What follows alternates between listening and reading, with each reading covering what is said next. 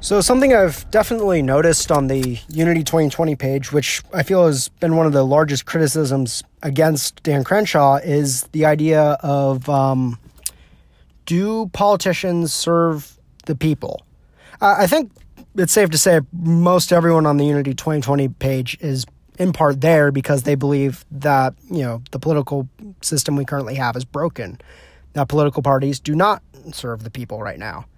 So it was kind of controversial when Dan Crenshaw was speaking with Bret Weinstein and I mean Weinstein, and he said that actually at the end of the day, uh, politicians do serve the people. They do what they do in order to gain votes.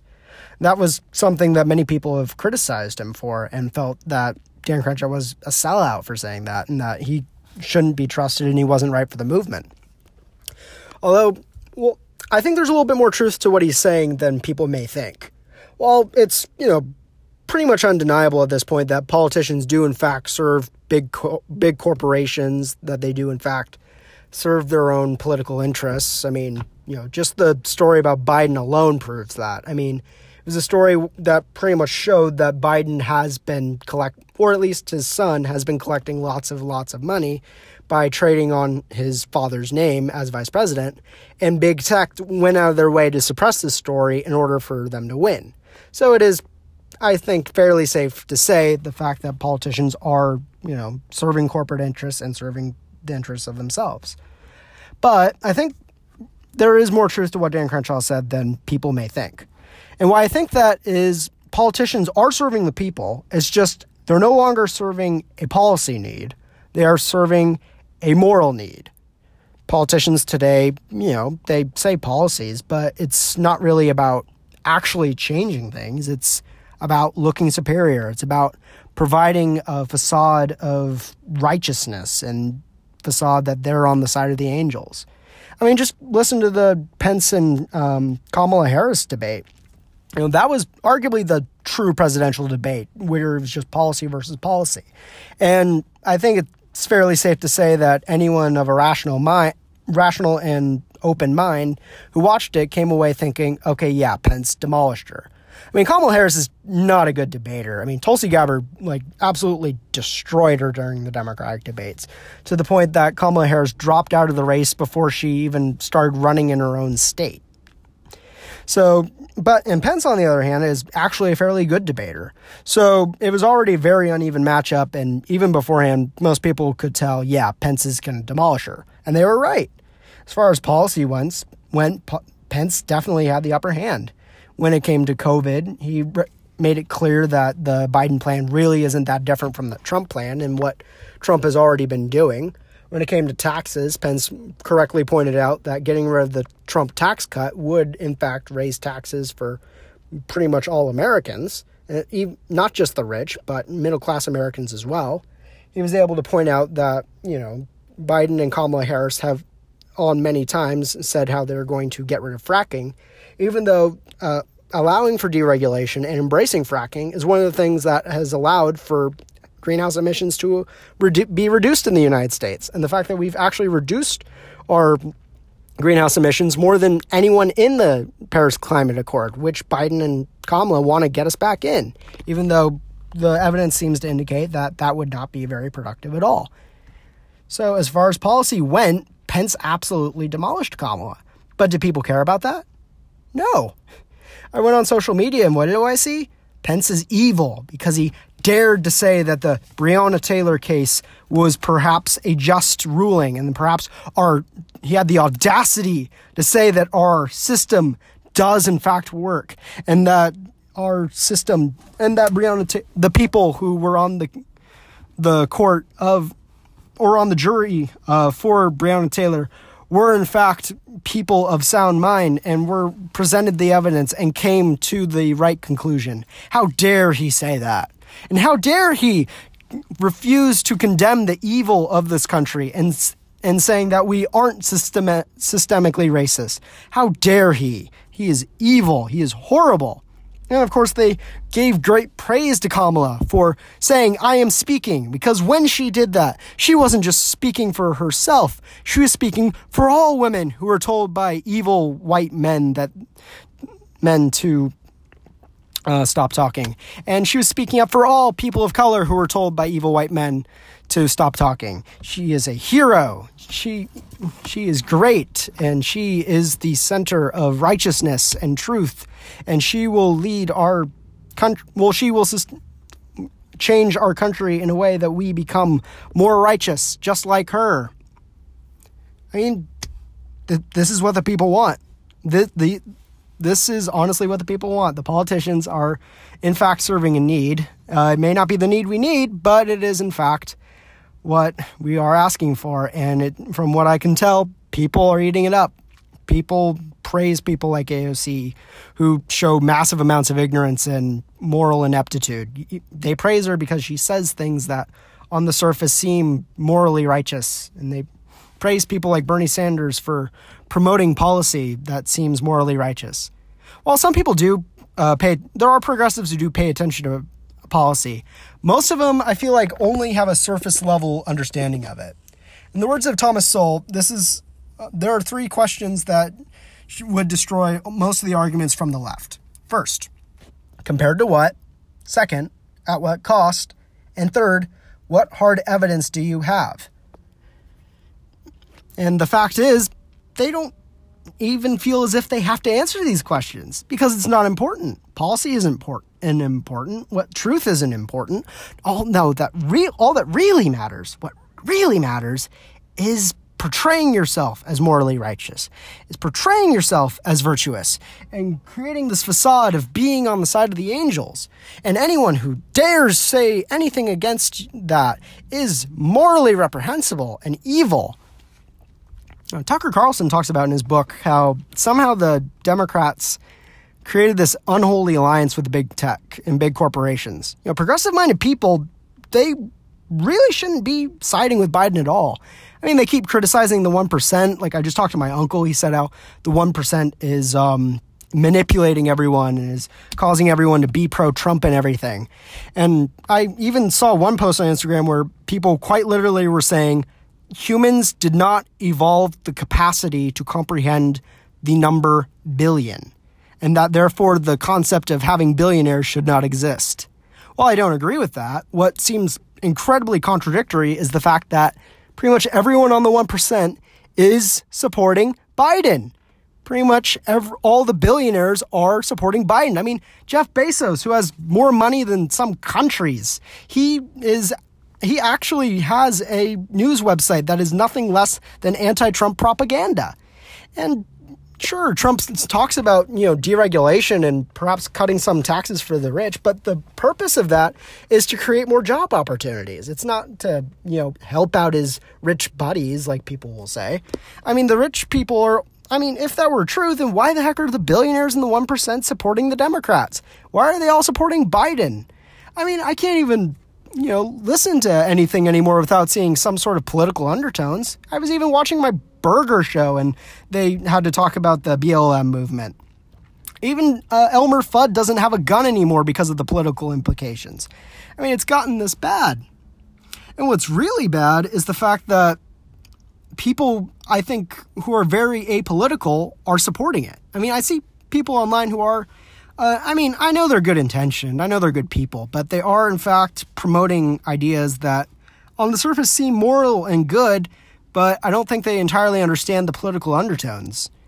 And because of that, it's uh, because of the idea of promoting BLM, which of course is true. Of course, Black Lives Matter, but of course they don't want to, you know, they perhaps don't understand the implications behind supporting BLM, such as the fact that the organization says we need to dismantle the Western prescribed patriarchy, and the fact that it involves things like, you know, um, universal health care, and it also involves helping people that, I mean, well, I mean, like, well, it's always good to help people. It, BLM organization talks about helping a lot of people that are kind of outside the African American community, such as, um, you know, homosexuals and trans people. I mean, there's nothing wrong with helping those people, but uh, the fact that, you know, I'm not saying that it's bad to support those people. What I am saying is the fact that BLM, the phrase Black Lives Matter, has somehow become a phrase that includes so many, that has a lot of different political implications. And because on the surface, people are supporting it and, you know, promote it because, of course, you know, black lives do matter. And, you know, we do want to be moral, good people that believe in the rights and um, dignity of everyone. They do want to support it, despite the fact that there are, in fact, serious and arguably morally reprehensible um, moral and political implications behind the phrase of Black Lives Matter. But of course, none of this matters. None of this matters because Paul, all that really matters is creating a facade of morality and being on the side of the righteous. And of course, when you if you are supporting BLM, you are the righteous. And I've even said the seen the post, well, multiple posts that say um, the way you can know that you would support the civil rights movement is by supporting the BLM movement. No, that is wrong. That is very very wrong. People people have found a way to kind of use phrases like racist and homophobe in, in, order not really to actually portray those people as racist or homophobe, but to treat them as subhuman, to portray their uh, argument as morally superior and self righteous. And it's prevented them from being able to be any comp- any real conversations. And it's no longer about having policy versus policy. It's just about um, the good guys versus bad guys, the side of Satan and the side of the angels and it's causing a lot of damage. And because there are phrases like Black Lives Matter, which of course are true and are being supported by apolitical people, this conflict is continuing. And it's continuing a narrative of, you know, policies that on the surface seem good and moral are in fact less so and perhaps may cause more damage than people may be wanting to admit.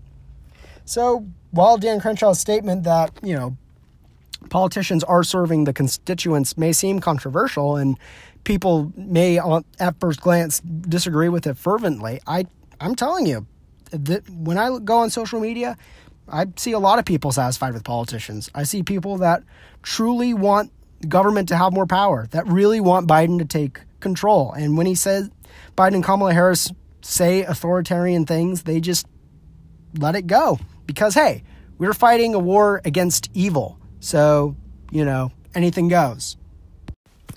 A fascinating concept I heard from a New York preacher by the name of Tim Keller was the idea that a pluralistic society can only be exi- in existence in a Christian society.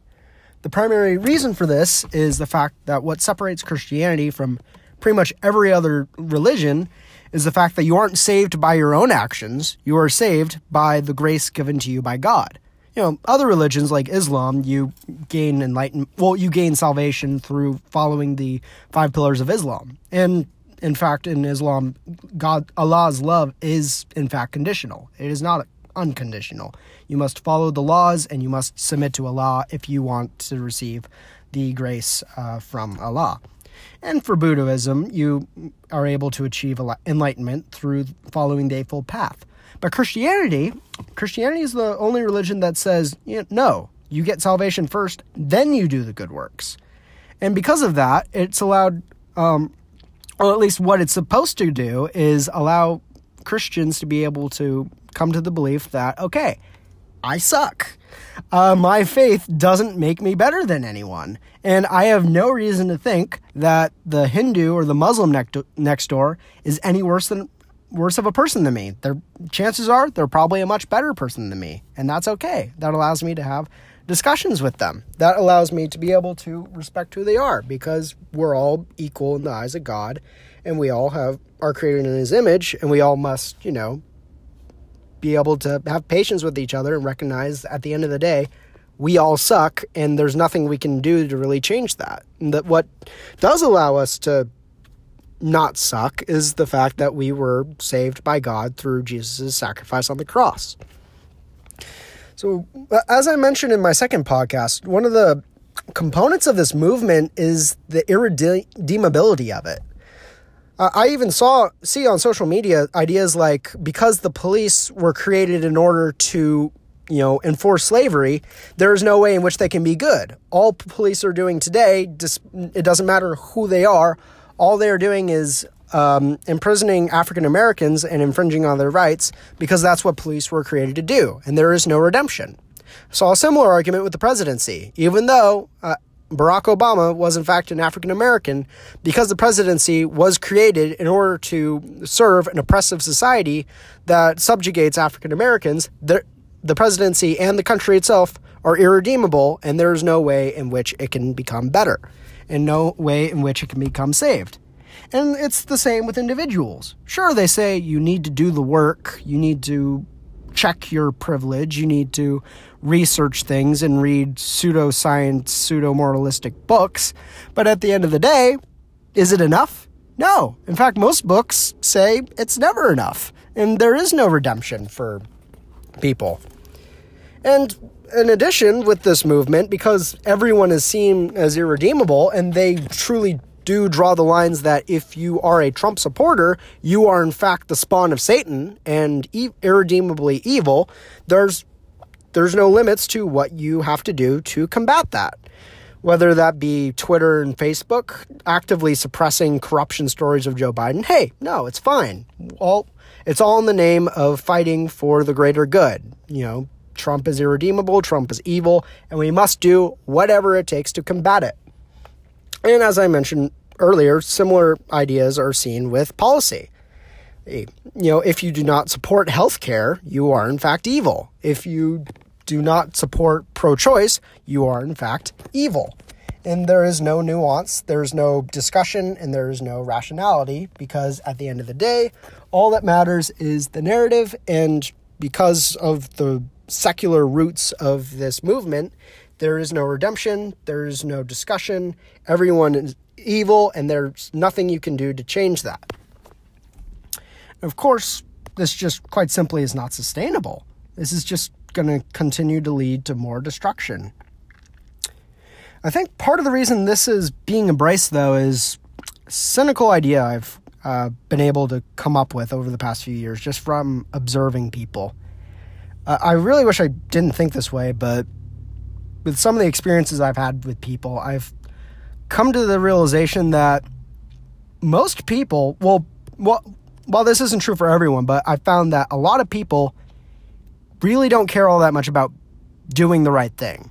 They care about being perceived as doing the right thing. They care about avoiding punishment from not doing the right thing, but I find it hard to I've found that many people who perceive themselves to be doing the right thing are in fact not in fact doing the right thing and the primary purpose of what they're doing is quite simply to provide a perception of doing the right thing. And th- this goes beyond politics. I've seen it on left and right, but when I even attempt to have discussions with people on the left, they're just not interested. Thomas Sowell's talked about this. He says it's hard to to have rational conversations with people who believe they have moral superiority. And because these people just quite simply have convinced themselves that, you know, they are on the side of the angels and that everyone outside themselves is nothing but irredeemably evil, there is no salvation for them, and there is no need for them to even question their motives and question whether they are doing the right thing or not. Well, well, this definitely is a left. This can be true for the left and the right. Uh, interesting thing I found is um, it may very well be more true for the left, and here's why. Uh, Jonathan Haidt did a research um, project where he specifically had moderates, um, conservatives, and progressives um, try and get in the heads of the other side. Moderates were able to get in the heads of both uh, progressives and conservatives fine. They understood their perspectives very well. And conservatives, surprisingly enough, actually understood why progressives are the way they are about the same as moderates. They just because they aren't progressive doesn't mean they don't understand their perspective and True, uh, the research seems to indicate they do understand progressives. However, progressives do not understand conservatives. When the progressives took the test, they it yielded that they have no idea why conservatives think the way they do, and they really do not understand them at all. Because of this, I'm of course this isn't true of all progressives. There's plenty of progressives out there who are able to, you know, understand other people. Jonathan Haidt, who says he's a progressive, said after reading um, Thomas's Sowell's uh, book on um, conflicting visions and the difference between constrained and unconstrained vision, he was very much able to understand conservatives much better. Of course, this is a problem. That the fact that, you know, the left, and I think there was a time when people really didn't get so involved in politics, when we were able to have conversations and were able to, you know, not see the other side as irredeemably evil and we're able to come to proper conclusions. But as I mentioned, because politicians have been able to frame themselves as the centers of morality and righteousness, that is no longer the case. And this battle of politics is no longer a battle of policy, it's a battle of morality. And it's causing nothing but destruction on both sides. And there really doesn't seem to be all that much end to it. The Unity Project is helping, but I don't know. Wh- whatever way the election goes, it doesn't seem like there. It doesn't seem like that will be enough for people to truly open their minds and actually want to have proper conversations to be able to challenge their preconceptions. So, uh, guess what I'll be leaving ending this on today. I guess it's this will be a short episode. Hopefully, I'll have a longer one next week. Hopefully, an interview. But I'll just end with this: read, talk to people, have conversations, and try to have your preconceptions challenged. It's one of the foundational things that has made the West one of the greatest civilizations on Earth. The fact that we've been able to question ourselves, the fact that we don't think of ourselves as superior. You know, uh, in the first podcast, I mentioned the uh, video and well debate on the uh, superiority of Western values. Yet, as the people who are defending Western values um, kind of made clear, is saying Western values is superior is actually a very contradictory idea. Because one of the foundational ideas of the West is the recognition that we aren't the best, that there is something better, that there is something outside of us. And that tends to be something that is actually kind of unique to the West. You know, China, for most of its history, had a idea of ethnocentrism, in which they believed everything came from China and that China was, in fact, the center of the world. When Western ideas were first introduced to China, they actually truly thought that they were originally Chinese ideas that had just been lost to time. That no ideas actually came from the West, that they were, in fact, ideas that originated from China and were just being reintroduced to China. So the fact that the West has been able to understand that, okay, yeah, well, which may very well be, be because of Christianity and the fact that true Christianity is recognition of our own imperfections and our striving to be better. And our concession that will never be enough, but at the end of the day, we should strive to be better and listen to other people. Because of that, that's one of the things that has allowed the West to be able to continually progress and continually uh, improve and be a better society and be a better people and continually make the advancements for human dignity and rights and science. And I pray to God that that may be able to happen again. So, as I said, have conversations, do research, and have your preconceptions challenged because that is what allows society to progress. Having conversations, challenging your ideas, and coming to the tr- to the proper conclusions, and at the end of the day, finding the truth through humility and through a recognition that perhaps the full truth may not be realized, but at the very least, we can strive for it.